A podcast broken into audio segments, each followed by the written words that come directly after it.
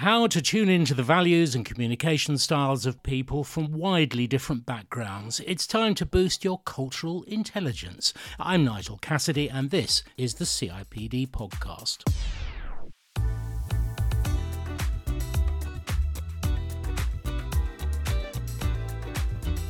Now, today, few problems get solved or business gets done by individuals operating solely within their own culture. Almost everyone at some time needs to collaborate with people whose ways, whose ideas, working styles, or preferences are unfamiliar or maybe hard to read.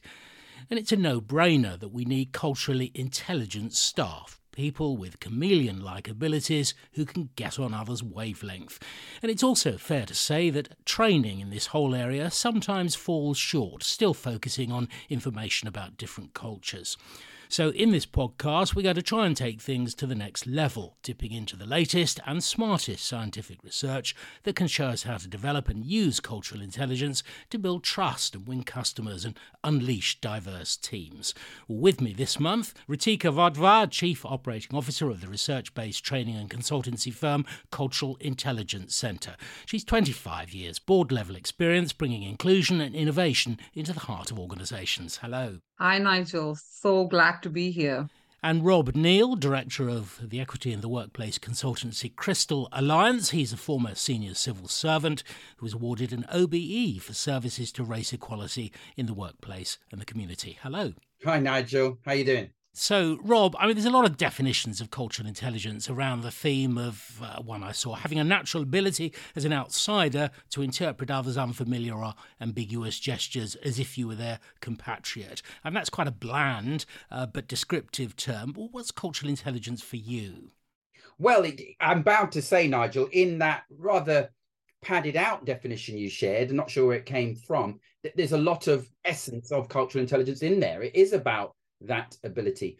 But you, you asked me what I think it is, and it's very much for me about how capable one is to operate and function, indeed relate with effectiveness in those culturally diverse situations and indeed contexts. And I mention contexts because beyond what some may feel is the kind of natural definition of culture, i.e., ethnicity, nationality, race, and all the nuances that they offer up.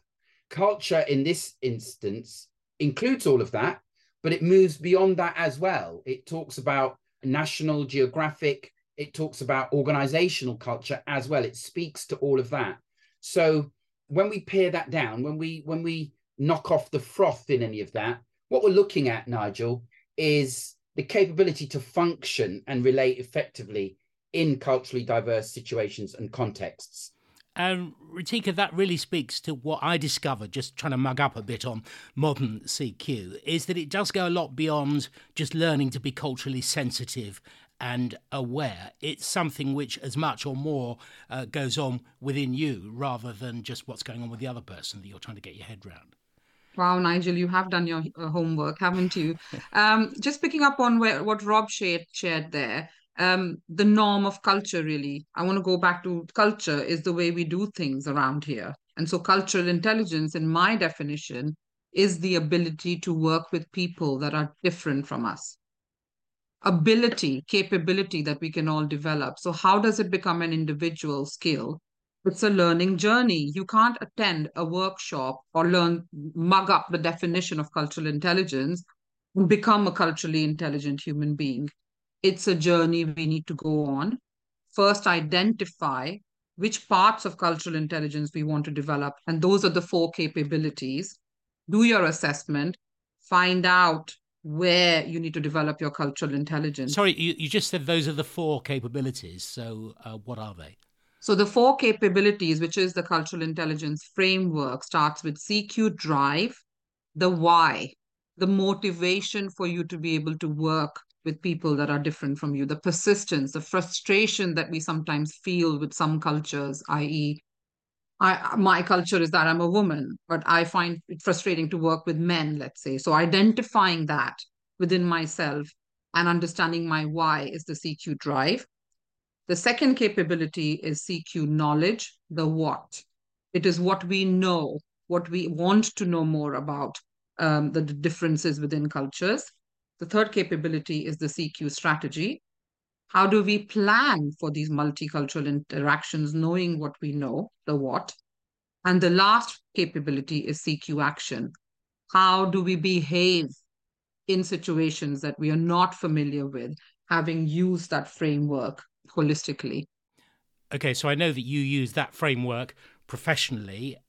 I just wonder, Rob, I've also seen references to metacognition, cognition, motivation, and behavior, perhaps some slightly older science there. Is that kind of the same thing? I mean, we don't get too stuck on these definitions, but it does come down to um, working out what these headings are that you need to look at.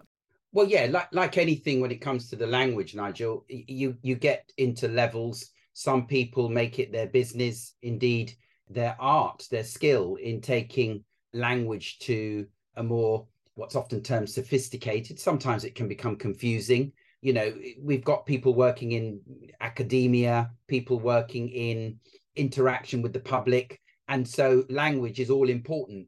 And you do have to, as part of that cultural challenge, you need to be able to adjust. You need to be able to understand what's being said enough to, to respond to it. So when we talk about meta or metacognitive, I like to very often break things down. I, am not an academic. Um, you know, I I grew up bypassing the university until I was much older. So I actually entered the workplace without going to that level of education and then learn, if you like, on the job.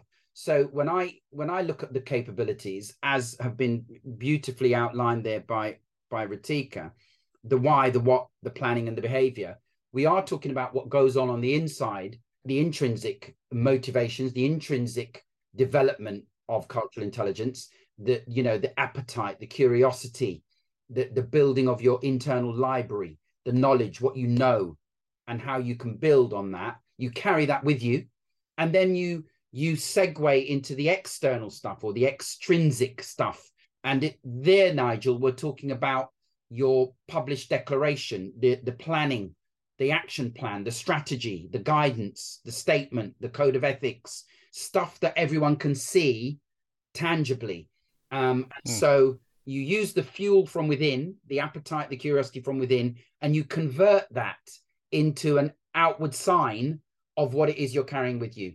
And if you take if you take that into an organizational context, you begin to see that culturally intelligent leaders do well in converting that internal motivation, that intrinsic stuff, into the extrinsic offer hmm. to those around them. And you talk about outward signs. And of course, one outward sign, Ritika, is that we do have organizations which are, um, or supposed to be, diverse and inclusive by design. So, if that's the case, why do we actually need to do further work on this? I mean, why do we need to seek cultural intelligence as a thing if our workplace is already supposed to be diverse and inclusive? I think the key word there, Nigel, is supposed. Yes, if I can pick up on that. Yeah. So is it? You read my drift there. yep, we didn't plan for that, but that worked naturally. So, um, in a nutshell, Nigel, in a nutshell, uh, how I would articulate that is is ask yourself the question: Do you want to be an effective leader in a diverse, digital, and divided world? If the answer to that is yes, then you need to go on this journey because the fact of the matter is that we are living in a diverse world. And just because there's diversity or supposed to be diversity, that doesn't mean that will lead automatically to productivity or innovations. If those diverse teams do not know how to work with each other, don't know how to communicate, do not come from a place of respect, creating a psychologically safe environment for each other, that will not get the results that you look to mm. get. In fact, it's the opposite. Having homogenous teams, those that look like each other, think like each other, it's easier for them to work together. When you throw diversity, which you're supposed to throw into the mix, if you do not have cultural intelligence, that diversity backfires and is counterproductive. I mean, clearly, this is something that you should want for yourself because it's the right thing for your organization. Is there any sense that you might or you could do this simply because your organization might perform better, will do better business? It starts with an individual journey. And this is where we go back to the CQ framework of the CQ drive, which is what do you as an individual want to achieve in your effectiveness? And then as an organization, what does that translate into? What is effectiveness for the organization? What outcomes are you looking for as an organization? And that's the CQ drive. If your motivation for the why is clear, your business case for the reason for developing cultural intelligence and going on that journey becomes clear. Okay, so Rob, do you want to sort of take it from there and sort of maybe talk us through examples of areas where better performance in this area will pay dividends for the organisation? I mean, this could be anything from, I don't know, negotiating more effectively to being a better leader, being a more profitable organisation, or what? Yeah, sure. Uh, uh, just to recap on one of the questions you posed, Nigel, um, when Ritika quite quite rightly picked up on your word "supposed to be," we only have to look at a range of um, evidence empirically when we look at workforce in any of, of the sectors across the world. I'm focusing on the UK because that's where I'm based and that's where I work. But if we look at our public services, if we look at our private sector boards and the FTSE 100, if we look at the spread of resourcing across the, the charitable sector, we can see disparities almost by every dimension of diversity, whether it's, you know, less than half the boardrooms filled with, with women, whether it's the absence of people of color in those decision making spaces in the public sector. When we look at how funding is allocated in the charitable sector, there is uh, more than a theme, there is disparity that has certain groups of people losing out um, and not just losing out from within the organization but almost by extrapolation losing out by the service that that organization provides to the people that it's there to meet the needs of. And so leading up to to your next question we are able to benefit from the evidence that is around us. Some organizations measure this stuff well and so they're their navigation of what needs to happen, their ability to understand, acknowledge, and act on what's uh, needed is, is more efficient. And so they can say, let us set targets for recruitment of X people at Y level because we are underrepresented in that space. And almost as a flip side to that, some organizations measure it badly, Nigel. They ignore the data, they measure the wrong things they haven't got the appetite for this stuff. And and I like to think of what is it that drives us to be more inclusive. I would contend there are, there are three main things that drive us. There's the moral driver. We do this because our hearts tell us it's the right thing to do. And to include everybody as best we can is the right thing to do. There's the legal driver, the legislative driver, the force of the law and it may surprise you uh, you know many senior leaders will get around the table when they recognize and acknowledge that if they don't do certain things in the organization they might be hit with a lawsuit. You know there might be an employment tribunal that that that punches a real hole in their budget. And then that segues into the economic driver. You you alluded to it in your question there nigel. It, this makes economic sense. Many a report mckinsey forbes Harvard Business Review, they have conducted numerous exercises in demonstrated that the more diverse your senior leadership teams, the more diverse your decision making spaces, the greater innovation takes place once those diverse people get to know each other. Hmm. Think of Tuckman and the stages of team development. Forming and storming has these two teams, homogenous and diverse, almost neck for neck and no real discernible difference. Indeed, as Ritika says, the homogenous team will will move more swiftly into what needs to be done because they know each other. But the moment the moment the diverse team starts norming on the doorstep of performing, the moment the diverse team gets to know each other and they really unpack all of the wonderful synergy, the richness of that difference, the homogenous team cannot keep up. They cannot keep up with that diverse team the diverse team soars often into the distance in terms of innovation, effectiveness, and, and creating solutions to the, the challenges that they face. And talking of storming, Ritika wants to come right back on that. on the storming.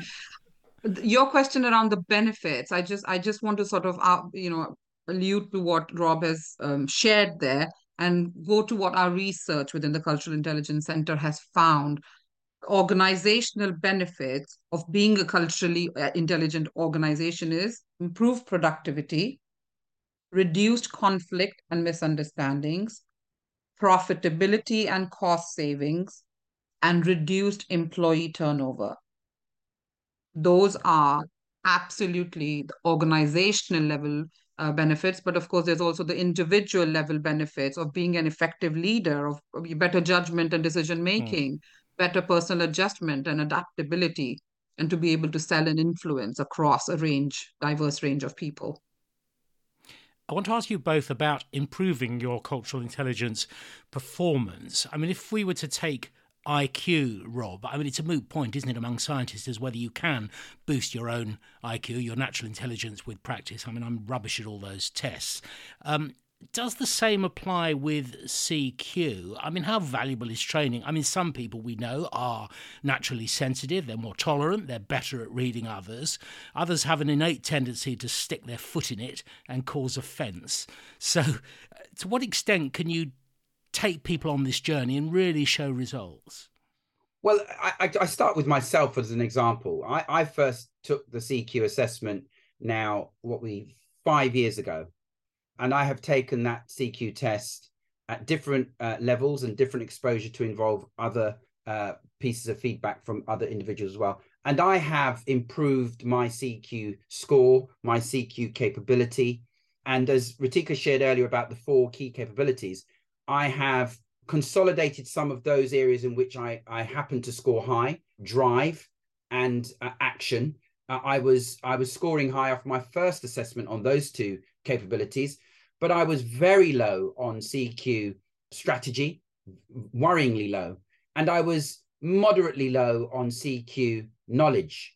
But therein lies the beauty of CQ, as indeed with most assessments, it's no different really. But once you've shone a light on that, once you are aware of that and you're on that journey to improving it, you actually are able to consolidate your strengths, protect against burnout, uh, you know, share the load with others, understand there is a choice often when it comes to action, not just the first thing that comes into your mind. Those were some of the the pitfalls that I was was falling into, Nigel. And in so doing, Nigel, freeing up time, freeing up energy to focus on my knowledge building and my strategy production.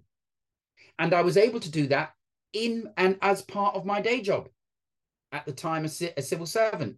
So I even got better at those tests, Nigel, that you referred to, because within the civil service, many will know if they're listening to this podcast, you get a, a, a battery of verbal, verbal non-reasoning, all kinds of tests that at the get-go, at the very start, I was not not, not much good at. I got better at them as a result of improve, improving my CQ. And of course, what you're introduced to along the way are approaches such as what's offered in Daniel Kahneman's work, Thinking Fast and Slow, System One, System Two thinking. You can exercise different parts of your brain. And as with any iterative process, and if you're you're you're putting yourself in the way of difference, what begins to happen is you begin to increase your appreciation of difference, your interaction with that difference. And so you get better. Invariably, you get better. It's like building a muscle, it's like going to the gym. You're on that journey, you will gradually get better at improving and demonstrating your own cultural intelligence. But clearly, one of the drivers for you was the fact that you really wanted to do this and you really understood the benefits mm. of working on some aspects uh, of yourself. So, Ritika, how do you engage people with this? How do you convince them this isn't just another initiative along with the diversity inclusion, but this is something which is good for people, which is good for organizations?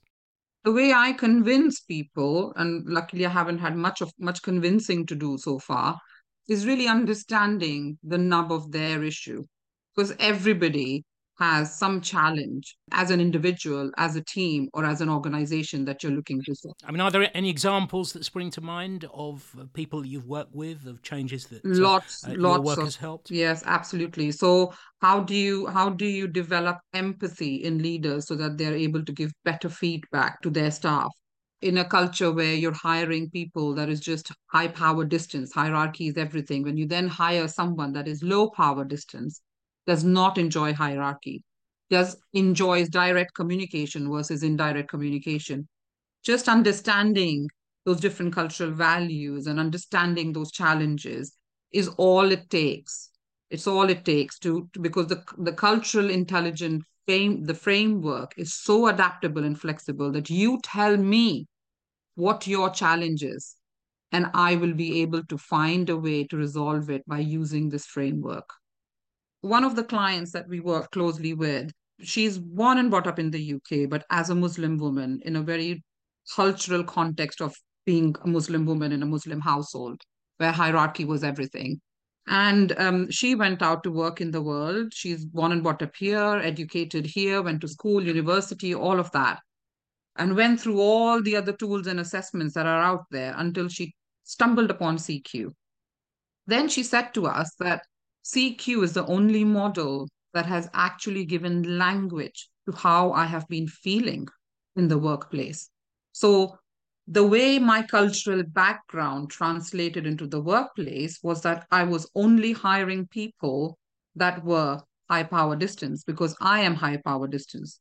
Hierarchy means everything to me. Until one individual that was hired in the team had low power distance, doesn't care much for hierarchy. The friction came into place. It's only when we understood that the whole team sits on one end of the spectrum and this one person sits on the low power distance, that's when we understood how we could work better together. That's a very powerful example. Things really fall into place uh, when you uh, put it that way. Rob, I've got quite an amusing book on a shelf at home, which is all about famous blunders in international business. I mean, the one that springs to mind is the launch of a new car model called Nova, uh, which in Spanish, as you, are probably ahead of me here already, that means doesn't go. Not a great name for a car. Um, a more recent example that springs to mind is the uh, US uh, beer company Budweiser's uh, multi million dollar sponsorship of the FIFA World Cup. That uh, in a teetotal Muslim country mm. that subsequently told them, uh, you remember, to take the beer tents away from the venues. Um, is that about cultural awareness? Or is that just poor business research? I mean, a bad business decision? I mean, would CQ have helped there? Well, it firstly, it's both. Would cultural intelligence and uh, the effective level of cultural intelligence have spotted that? Yes, it would. And I can give you another example. I, I not too long ago worked with um, one of our high street banks. Let's put it that way, so as not to embarrass them. Uh, they'll know who they are if they're so. listening to the podcast. And we were talking about how to uh, potentially incentivize an underrepresented group of people in that organization to go out and speak with their family members and indeed their friends from the same community to apply the talented members of their family, the talented friends amongst their group to apply to join this high street bank. And we're talking about members of what's previously known as the BAME, Black Asian Minority Ethnic, but the, the Black community. Now, they had drafted this high street bank a scheme to incentivize those individuals, and they wanted to call the scheme a bounty bonus. Now, what some people may not know is that word bounty in that same community is a derogatory term for someone who appears to be hmm. black colored skin on the outside, but is acting in a white way, whatever that means, Nigel. It's and another so, show there. And so to incentivize a group of people with a derogatory term. Now, now I was quite quick. I'm, I'm quite, uh, uh, I'm an extrovert by nature. I know that about myself. So I try and, you know, manage that. Uh, a little bit of Rob goes a long way. But I also know that this would be a real flaw in their strategy. This would be a, a major loss of money well spent if they were to introduce a bounty bonus, because many of our uh, members of our uh, Black, uh, Asian, and minority ethnic community would not sign up to such a scheme. So we were able to change the name of the, the scheme. We were able to get the branding right around the scheme. And that scheme went on to be embraced and a success in delivering not just more applicants, but more successful applicants into that high street bank in less than 12 months later. And it seems like a very hmm. simple thing, doesn't it? But going back to my point about language, we can just be one degree out at the beginning of our journey, but it, it, it puts us in a completely different place by the time we complete the journey if we don't pay attention to. It. Hence your your Budweiser example. So, Ritika, making a plan. I mean, you've already, mentioned your framework, but I mean, where do you start and with whom? So the first the first thing to do would be to get your employees to take an assessment tweak their interest on where their CQ scores lie because everybody wants to know where we are at on that spectrum. It's about you. So it takes 20 minutes to do the assessment. To do the assessment, you get your scores, and that straight away will tell you where the interventions are needed. And then there is various ways to go about. You could e-learnings, webinars, blogs uh, on various websites. Yeah, a plethora of options on how you can develop a plan for an individual and a team and an organization. And Rob Neil, you've got to tailor that plan fairly carefully, haven't you? It is a bit hard to know what works. I mean, should you offer courses? Should you sponsor a, I don't know, multinational lunch, get guest speakers in, have team building exercises? Those all tickle, Nigel. They're, they're all great ideas. And part of what I would say is uh, look at the, the, the platforms, look at the spaces in your organization where the exchange of cultural knowledge, the exchange of cultural norms and know how and ways of doing things actually occur and increase those. So, if, if you haven't already, think about introducing a reverse mentoring scheme where people who typically sit higher up the organization are encouraged uh, and motivated to spend time with those lower down the organization. This will begin to erode some of the significance around power distance. It will increase the exchange of cultural knowledge. It will inspire sponsorship activity where people identify talent from elsewhere and help help them navigate the otherwise labyrinth of organizations. Um, when starting team meetings, put the agenda, the work agenda to one side just for a moment and ask, invite people to check in. How are you feeling at the moment? You know, what's what's work like outside of work? Hear from people and their heart about how it is to work in this space. These are moments that become precious exchanges that feed into the cultural intelligence, the residual cultural intelligence that, that occur. If what's waiting for people on the other side of those exchanges is a, a bright light on where they may sit on their capabilities, their drive, their knowledge, their strategy, and their action, what they can then do is set about prescribing for themselves the journey ahead what do I need to work on? Do I need to, to, to increase my appetite and curiosity? Do I need to mix up those that I'm linked in with, or those that I follow on Twitter, or the books I read, the podcasts I listen to? This is a good one. or looking at other things that they might be doing. How can I open the ears and the eyes, the gateways to my soul, to increase the amount of difference that I'm enjoying in life in order to inform my journey ahead? in improving my cultural intelligence. These are things that all organizations can do. To Rob's point there, it's it's that whole why, isn't it? If if as an individual and an organization, I understand my key driver and what are my challenges, then it's very easy to understand what is it that I need to gain more knowledge on and how I can then plan. So it's the it's the why that needs to unravel before the planning comes into place because that will fall in naturally.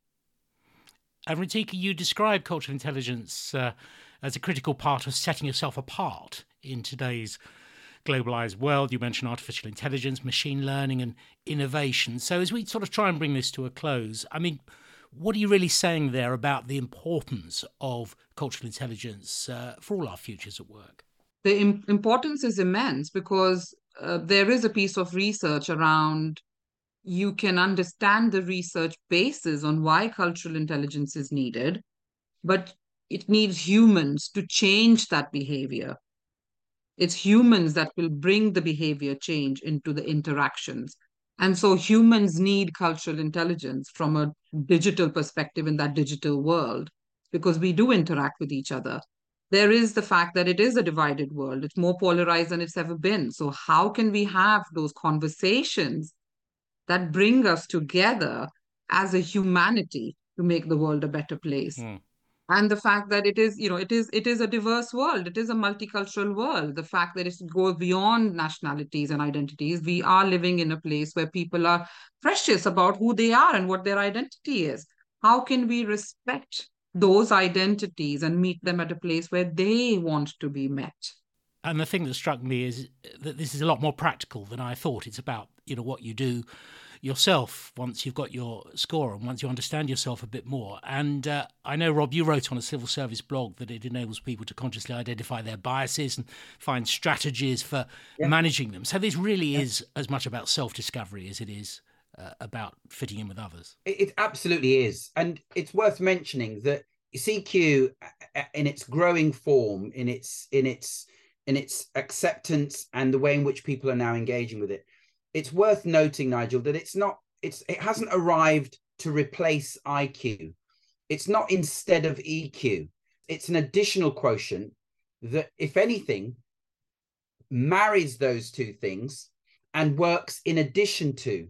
I like to refer to it, by the way, as the secret sauce, but that, that's the wording I choose uh, because for me, having spent over two decades in the learning and development space, having worked as a trainer across all the sectors, when I first bumped into CQ, it struck me that this was joining the dots. This was this was a way in which we could absolutely continue to engage and embrace IQ, work with continuing to develop our EQ, what the heart has has to say about these these issues, but then we can start looking at how we actually work with difference. How do we work across those cultural contexts?